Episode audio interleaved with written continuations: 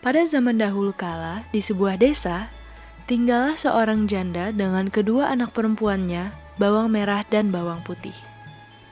Ayah kandung bawang putih sayangnya meninggal dunia, sehingga harus meninggalkan buah hatinya dengan ibu tirinya dan saudara tirinya bawang merah.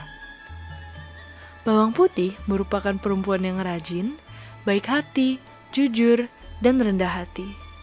Sedangkan bawang merah yang selalu dimanjakan oleh ibunya, mempunyai sifat pemalas, sombong, dan iri hati.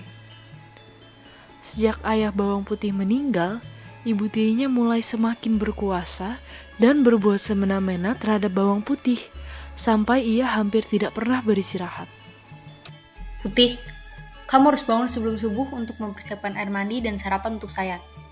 Kemudian kamu harus memberi makan ternak, menyiram kebun, dan mencuci baju ke sungai. Lalu kamu harus menyetrika dan membereskan rumah, mengerti? Baik, Bu.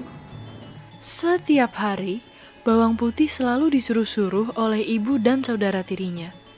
Namun, bawang putih selalu melakukan pekerjaannya dengan gembira karena ia berharap suatu saat ibu tirinya akan mencintainya seperti anak kandungnya sendiri.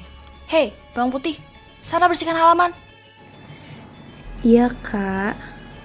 Bawang putih, pel lantai rumah ini sampai bersih. Iya, Bu. Pagi itu, seperti biasa, bawang putih membawa bakul berisi pakaian yang akan dicucinya di sungai. Dengan bernyanyi kecil, dia menyusuri jalan setapak di pinggir hutan kecil yang biasa dilaluinya. Hari itu cuaca sangat cerah. Bawang putih segera mencuci semua pakaian kotor yang dibawanya. Saking terlalu asiknya, bawang putih tidak menyadari bahwa salah satu baju ibu tirinya hanyut terbawa arus. Celakanya baju yang hanyut itu adalah baju kesayangan ibu tirinya. Ketika menyadari hal itu, bawang putih mencoba menyusuri sungai untuk mencarinya.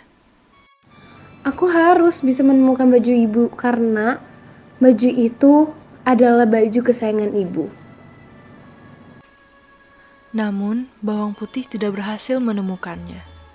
Dengan putus asa, dia kembali ke rumah dan menceritakan kepada ibunya. Hmm, Bu, maafkan Putih. Baju ibu hanyut terbawa arus. Apa? Dasar ceroboh. Aku tidak mau tahu. Pokoknya kamu harus mencari baju itu.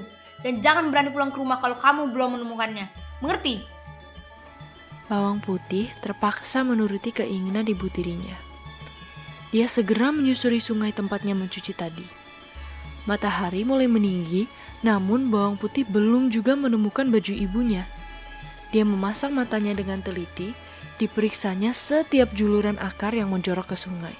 Siapa tahu baju ibunya tersangkut di sana.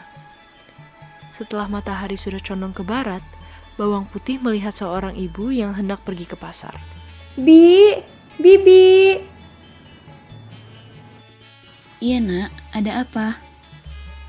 Bibi, Bibi apakah melihat baju merah yang hanyut lewat sini? Karena saya harus menemukannya dan membawa pulang. Iya, tadi saya lihat nak. Kalau kamu mengerjanya cepat-cepat, mungkin kau bisa menemukannya. Baiklah Bibi, terima kasih. Sama-sama nak. Hari sudah mulai menggelap. Bawang putih mulai putus asa. Sebentar lagi malam akan tiba. Dari kejauhan, nampak cahaya lampu yang berasal dari sebuah gubuk tepi sungai. Bawang putih segera menghampiri rumah itu dan mengetuk pintunya. Permisi. Siapa kamu nak? Saya bawang putih, Nek. Tadi saya sedang mencari baju ibu saya yang hanyut dan sekarang sudah kemalaman. Bolehkah saya tinggal di sini semalam? Iya, tadi baju itu tersangkut di depan rumahku. Sayang, padahal aku menyukai baju itu. Baiklah, aku akan mengembalikannya. Tapi kau harus menemaniku di sini selama satu minggu. Sudah lama aku tidak mengobrol dengan siapa pun. Bagaimana, nak? Baik, Nek. Saya akan menemani Nenek selama seminggu ini. Asalkan Nenek tidak bosan saja denganku. Selama seminggu, bawang putih tinggal bersama nenek itu. Setiap hari, bawang putih membantu mengerjakan pekerjaan rumah nenek. Tentu saja nenek merasa senang. Hingga akhirnya, genap sudah seminggu, nenek pun memanggil bawang putih. Nak, sudah seminggu kau tinggal di sini.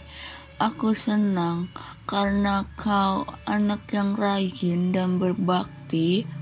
Untuk itu sesuai janjiku, kau boleh membawa bayi itu pulang. Dan satu lagi, kau boleh memilih salah satu dari labu kuning ini sebagai hadiah. Oh, tidak usah, Nek. Ayolah bawang putih. Ya sudah, Putih memilih yang kecil ya, Nek. Mengapa kamu memilih yang kecil? Hmm, saya takut tidak kuat membawa yang besar, Nek. Sesampainya di rumah, bawang putih menyerahkan baju merah milik ibu tirinya. Ibu, ini bajunya. Ya, sudah sana pergi. Iya, baik, Bu. Bawang putih pun pergi ke dapur untuk membelah labu kuningnya. Alangkah terkejutnya bawang putih ketika labu yang terbelah berisi emas permata yang sangat banyak. Hah? Emas? Ibu, aku dapat emas permata, Bu. Bawang merah dan ibunya pun langsung merebut emas dan permata tersebut. Heh, gembel, kamu dapat emas dan permata ini dari mana? Ya, dari mana barang ini? Um, aku mendapatkan emas permata ini dari... Dari mana? Waktu itu, aku mencari baju ibu yang hanya terbawa arus. Kemudian, terlalu malam dan menginap di rumah nenek pinggir sungai. Dan aku disuruh untuk menemaninya selama seminggu. Um, dan setelah genap seminggu, aku diberikan hadiah ini. Setelah mendengar cerita bawang putih, bawang merah pun berencana untuk melakukan hal yang sama, tapi kali ini bawang merah yang akan melakukannya. Bawang merah, dengarkan. Kamu harus melakukan apa yang dilakukan oleh anak sialan itu. Baiklah, Bu. Kalau begitu, besok pagi kamu harus pergi ke sungai. Baik, Bu. Keesokan harinya, bawang merah pun menghanyutkan bajunya ke sungai. Setelah itu, dia sampai di rumah nenek. Nek, Nek, tahu atau tidak baju yang hanyut tadi? Nenek tahu, tapi kamu harus menginap di sini selama seminggu. Baiklah. Selama seminggu itu, bawang merah selalu bermalas-malasan. Kalau ada yang dikerjakan, pasti hasilnya tidak bagus karena dikerjakannya dengan asal-asalan. Akhirnya, setelah seminggu, nenek membolehkan bawang merah pulang. Bukankah seharusnya nenek memberikan labu sebagai hadiah karena menemanimu selama seminggu? Ya sudah, silahkan kamu memilih salah satu dari labu ini. Sesampainya di rumah, bawang merah segera menemui ibunya dan dengan gembira memperlihatkan labu yang dibawanya. Karena takut bawang putih minta bagian, mereka menyuruh bawang putih untuk pergi ke sungai. Putih, sana pergi ke sungai. Cuci baju-baju yang kotor. Setelah bawang putih pergi, mereka membelah labu tersebut. Tapi ternyata yang keluar bukan emas, melainkan binatang berbisa seperti ular.